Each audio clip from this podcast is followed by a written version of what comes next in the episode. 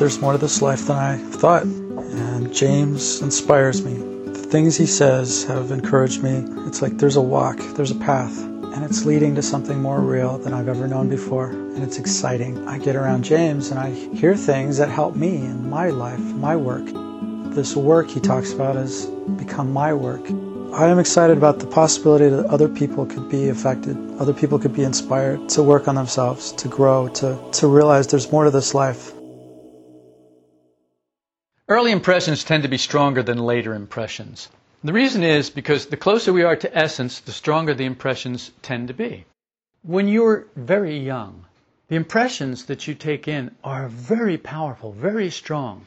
And when they're recorded, they're recorded in you, they're recorded in the same quality that they are received. So you can have the finest recording instruments in the world. And if you've got a bad source, the recording can only be as good as the source. So the impressions are the source, and the recording is you. Your instrument is you. And you record these impressions when you're young, and they're very strong, very powerful. Later, the impressions that we receive and record because we are further from essence are not as strong. They're not as powerful.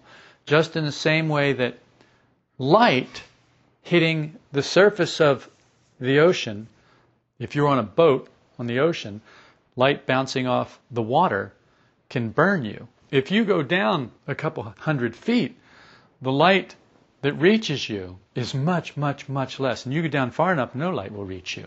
So the closer we are to essence, the stronger the impression. As we age, we move away from essence and move toward false personality. And what is it that moves? It's our sense of I that moves. Our sense of I moves away from essence and it starts moving into this false personality, these overcoats that we end up putting on, one after another, one after another, one after another, until we have this huge thing that operates us, that walks us around, that, do, that makes us go where it wants to go, that has an inertia of its own, that takes us wherever it is going mechanically.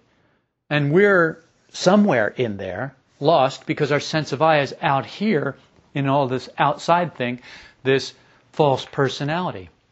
So, the impressions then are not as strong because it's like we're buried under the sea. We're underneath all of these overcoats. So if I come and I stick a pin, I remember when, when diapers used to have pins. And every once in a while, if you weren't careful, you could poke the baby with the pin. And the baby didn't like that. But later in life, you know, when you're wearing all these overcoats, you take a pin, it takes a very long pin to poke somebody and make them scream. And this is the truth for, this is the way it is for us in so many ways. It takes so much to get to anything in us because we have so much coating us, so much defending us, keeping our essence safe from bad life, from all of the things in life, that it's almost impossible to reach who we are. Plus, we don't know who we are because we're living on the circumference of ourselves rather than at the center of ourselves where essence is. So impressions are recorded in much the same way that a CD or a DVD is burned. The source will determine the quality of the recording. Look, it's zeros and ones. Digital recording these days, it's zeros and ones. It's no longer analog recording. It's zeros and ones. It's all digital.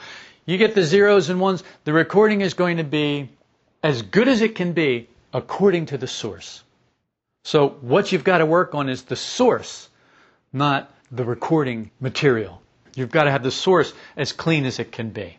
Impressions burned in our centers enter via the senses. So they come from outside through the five senses, and then they are burned in our centers. They're recorded there. The same way that a DVD or a CD is burned. And I'm using this as an example. This isn't literal. You don't have CDs and DVDs inside of you, and you don't have a little machine that's spinning them and burning them uh, with a laser. That's not the way it works. How it works is similar to that, though. Let's just say, for the, for the sake of understanding, that this stuff is being laid down in you. It's being recorded in you, in your different centers. Now, We know that they can come, that the impressions can come from outside through the five senses, or they can come from inside. And at our level, when that, when I say they come from inside, what I mean is they come from imagination. That's what I mean. They don't come from higher centers because we're not in touch with higher centers. So they come from imagination. But that doesn't mean that some recording from higher centers doesn't get through. But it generally gets through earlier in life rather than later. Because as we have our sense of I drift away from our center and more toward our circumference, toward the outer, through the senses, to false personality, we are less and less in touch with the powerful recordings in our essence, our earlier recordings. Those impressions that come from within are more real, they're more vivid, and they're more intimate than the impressions that come from the five senses. Make a mental note of this.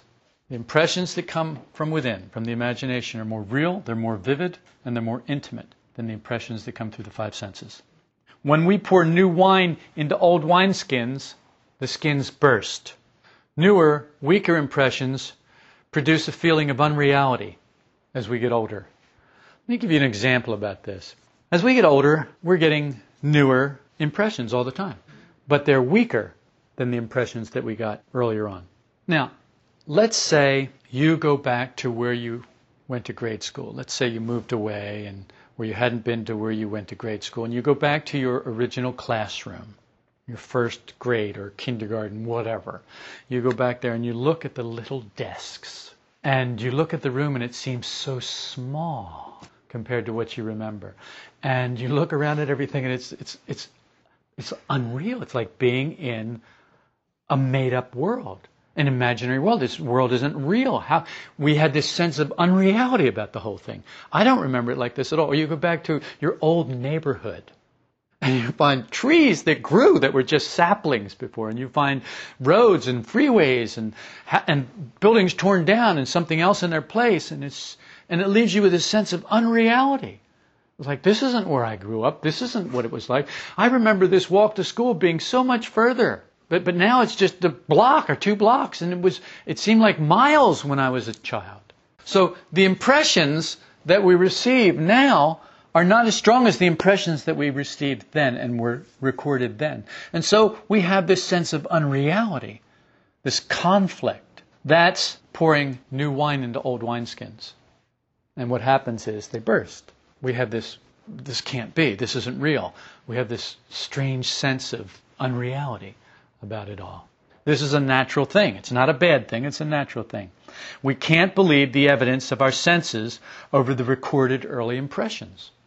We have a very difficult time believing, look, this is the way it is now.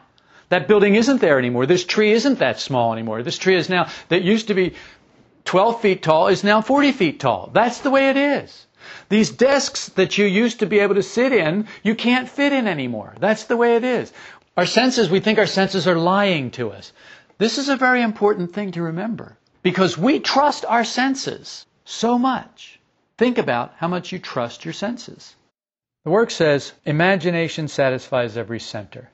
While children, we imagine what life will be like later when we grow up. What were you going to be when you grew up? Veterinarian. A veterinarian. What were you going to be when you grew up? A ballerina. A ballerina. And what were you going to be? A forest ranger. A forest ranger. Okay. And none of these people are what they were going to be. You're not a ballerina, you're a nurse. You're not a forest ranger. You're a purchasing agent. You're not a veterinarian, you're an electrician. Newsflash, it didn't work out the way we said it was, the way we imagined it would work out. Agreed? Okay, good. We're, we're on track now. so while we're children, we imagine what life will be like. And then we get there. And it isn't what we imagined it would be like. Our bubble is burst. Our wineskins are burst. It just didn't work out that way. So all of the new wine, all of the new impressions that are being poured in aren't working with the old impressions. And so we have this conflict. Because we're unaware of these recordings, of the earlier impressions, we don't know why we're disappointed, why we're discontent, why we're sad, why we're morose, why we're melancholy, why we're depressed. We don't understand. It's just something that comes over us. It's just something that bubbles up. It's just something that happens. It's just a state that we find ourselves in. But the reason is very clear. Because there's this conflict between the imagination and the recordings that we had, the early impressions, the recordings of the early impressions, and what we have now, the impressions, the weaker impressions that we're taking in now, new wine, as it were. So we tend to look backwards because life, as it is, appears unreal compared with the strong impressions that were recorded early. So we look back. Well, that's why it's never as good as the good old days. That's why your mother or your father or your brother or your sister or whoever was better than anything you've got now. That's why we do what we do. That's why it is the way it is for us. We tend to look backwards. The thing that helps us to deal with all this is we've got to bring up some work ideas. It's going to repeat. All of this disappointment, all of this discontent, all of this sadness is going to repeat. It's going to continue to repeat over and over and over again. Have you noticed that? Have you noticed the cycle of repetition with this in your own life? Yeah, it keeps coming up again and again. Just like a wheel, it keeps coming around to that spot on the wheel again and again and again and again and again. And there's nothing you seem to be able to do about it. If we want it different, we must work on ourselves now. If we want that repetition to stop, we've got to work on ourselves now because fixing anything out there isn't going to stop it. It's about the impressions that we have inside. Those are the things that need to be fixed. It's about the recordings that we have inside of us. Those are the things that need to be fixed, not the things outside. We can work on the things outside forever and we will still come to the same spot on the wheel because we're not working on the cause of the problem. The cause of the problem is in us. Work on imagination is one of the things that we have to do.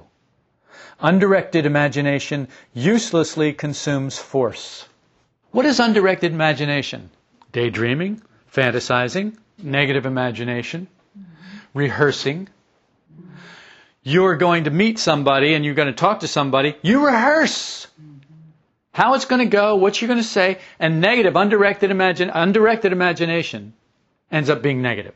Well, he's going to say this, and I'm going to tell him, and he, she's going to say that. Well, I'll show her, and they think this, and blah blah. Do you know you do this? Uh-huh. Yes. Okay. Do you know that you're doing this all the time? That you don't ever do. You, see, it's like one person doesn't like another person, another person doesn't like another person. Why is that? It has nothing to do with the people. It has to do with the, the whole thing is in my head, I have this relationship with this other person in my head, and it's completely imaginary, and I am the judge, the jury, the prosecutor, and the defense who rested a long time ago. When it comes to that other person, the defense in me rested with that person alone. He doesn't have any defense. It's just prosecution, judge, and jury. And we all know what's going to happen. We all know who wins this one. And this is what we do. And we call this hatred. We call this dislike. We call this animosity. We call this being at odds with somebody. And it's all inside. None of it happens outside. It's all inside. We are loath to admit it because we love hanging on to it. Work on imagination is one of the things we have to do, and that's one of the kinds of imagination we have to work on. That kind where we rehearse and we have conversations with people in our heads that we're not having with them outside. That's imagination. That needs to be worked on. If you're not working on that, you're never going to solve your problems with people. Got it? Good. We lie passively in an imagination bath until we end up with this incredible distaste for life. You know, when you have a hard day at work and you just want to go home and soak in a hot tub, that's what we do. We do that with imagination. We don't like the way it's going out here. So we go into our imagination and we soak in that. Passively just lie back and soak in that.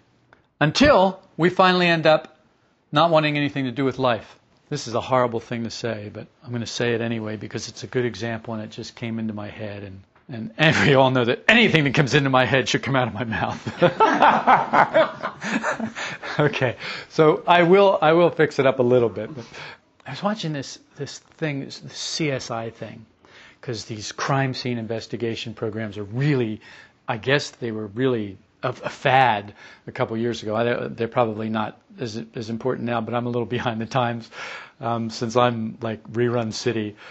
Anyway, and and this guy he kills this porn star in a park, and so they have to track down how this happens. Well, it turns out that the guy had been watching this porn star, and he knew everything about her. And you know, and his fraternity wrote her a letter and invited her to come jump out of a cake or something. I don't know, at the party, and and she turned him down, and anyway, he killed her. So, but the thing was, is that his girlfriend said, well, you know, he couldn't make love anymore. And the, the, one of the CSI people said, well, that's, you know, what happens is when you watch too much porn, you end up living in your imagination and you can't deal with reality. And I thought, wow, that really says, look at how dissatisfied we become with our partners, with people in our lives, because we can imagine something so much better. Why is it that your fantasies never, you never get tired of those, you just change those, but, but you get tired of people. And that's why. Because imagination satisfies every center. Because imagination is vivid. Because imagination is powerful. And because it doesn't take much work. You just lie there passively and soak in it. Let it wash over you. And we like that. No effort is good. So we end up with this distaste for life. People who live in imagination will never be satisfied by life because they've traded the real for the unreal. How can you possibly be satisfied with what is not real unless you too are not real? But the more real you become, the more real your life will become. What is it that we have on our website? Life is real then only when, when I am? Life is real only when you are. Well, why is life so unreal? okay, well, because you are. That's why. Try to observe at least one form of imagination in yourself. This is your homework. This is your exercise, your duty. This is what I'm asking you to do about this. Try to observe at least one form of imagination in yourself. I know that it's much easier to observe one form of imagination in your spouse, your partner, but I would like you instead to observe one form of imagination in yourself. Then try to observe something recorded in the centers by imagination that causes you to expect what you don't get. So try and find some impression recorded in some of your centers that cause you to expect what you don't get in life. For example, some people expect to be accepted by everybody. They expect to get along with everybody, but they don't get that in life.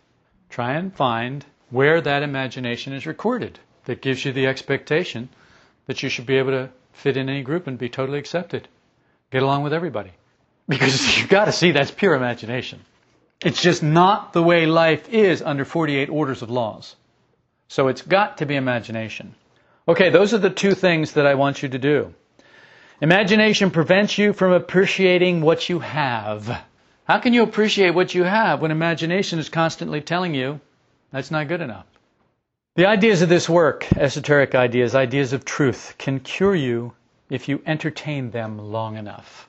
It's not enough to brush up against them. It's not enough to carry them under your arm. You have to invite them in to have tea with you.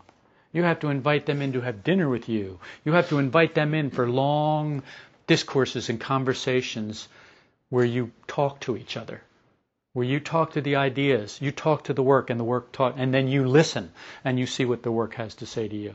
You talk to the ideas, and then you listen and see what the ideas have to say to you. Unless you do that, they can't really help you. They can't cure you. They have raw power to heal us if we will spend enough time with them and submit ourselves to them. That's another thing. You've got to listen to what they say and submit yourself to them. You can't be arguing all the time. Well, that's not the way it is. Blah, blah, blah, blah. You don't understand. It's not a good idea to tell the work it doesn't understand. It's not a good idea to tell these ideas they don't understand. You're the one who doesn't understand. You're the one that needs to raise your level of being to understand what these ideas are about. Not try and bring the ideas down to you, but you need to rise up to the ideas. Another idea that heals is our being attracts our life. If it's in your life, you brought it there. We talked about this yesterday, didn't we? Mm-hmm. How did that work out? Do you remember that? Yeah. Yeah. Was, was you and I, didn't we talk about it? Did I give you some kind of an example that you did this? Yeah. Yeah, okay. If, if it's in your life, you did it. You're not a victim. You did it. Your level of being attracted it. Well, I don't know how I did that. So? Well, I don't understand. Right. That's my point. You don't understand. You need to understand. But you're not explaining it to me so that I can understand it. No, you're not coming up to the level where you can understand it. You have work to do. You must come up to the level where you can understand it. I'm giving you the tools. You must do the work. It's like the Watchman Nee said, uh, he wrote in his book, uh, Table in the Wilderness, about the, the little kid who was upstairs and he said, Mommy, could you, you know, would you, could I have a glass of water or something? She said, Yeah, come down here and get it. He said, Oh, it's so far. Could you please bring it up? And that, you know, it's like, that's us. Except that we're downstairs and what we want is upstairs. And we say, Well, could you please bring it down? And it's a no, you have to walk up here and get it. But it's so far. Yes, it is far. But it's going to be the same distance when you're done whining and complaining about it as it was before. So get moving. Start. And in the, but I can't make it. That's true. You can't make it and you know that and you're right about that. But in the process of climbing those stairs, you will gain the strength that you need and the insight that you need and the wisdom that you need and the experience that you need to climb the rest of the stairs. It's in the process that you learn and you grow and you unfold. It's in the process of doing it, not sitting there thinking about it and wondering about it and wishing that someone would bring it down to you. This is something you have to think about. Our being attracts our life. Let its power and force enter into you. When you realize the truth of it, you'll stop blaming life. When you stop blaming life, you are on the road. What road? The road to life. What life? A life different from the life that we know.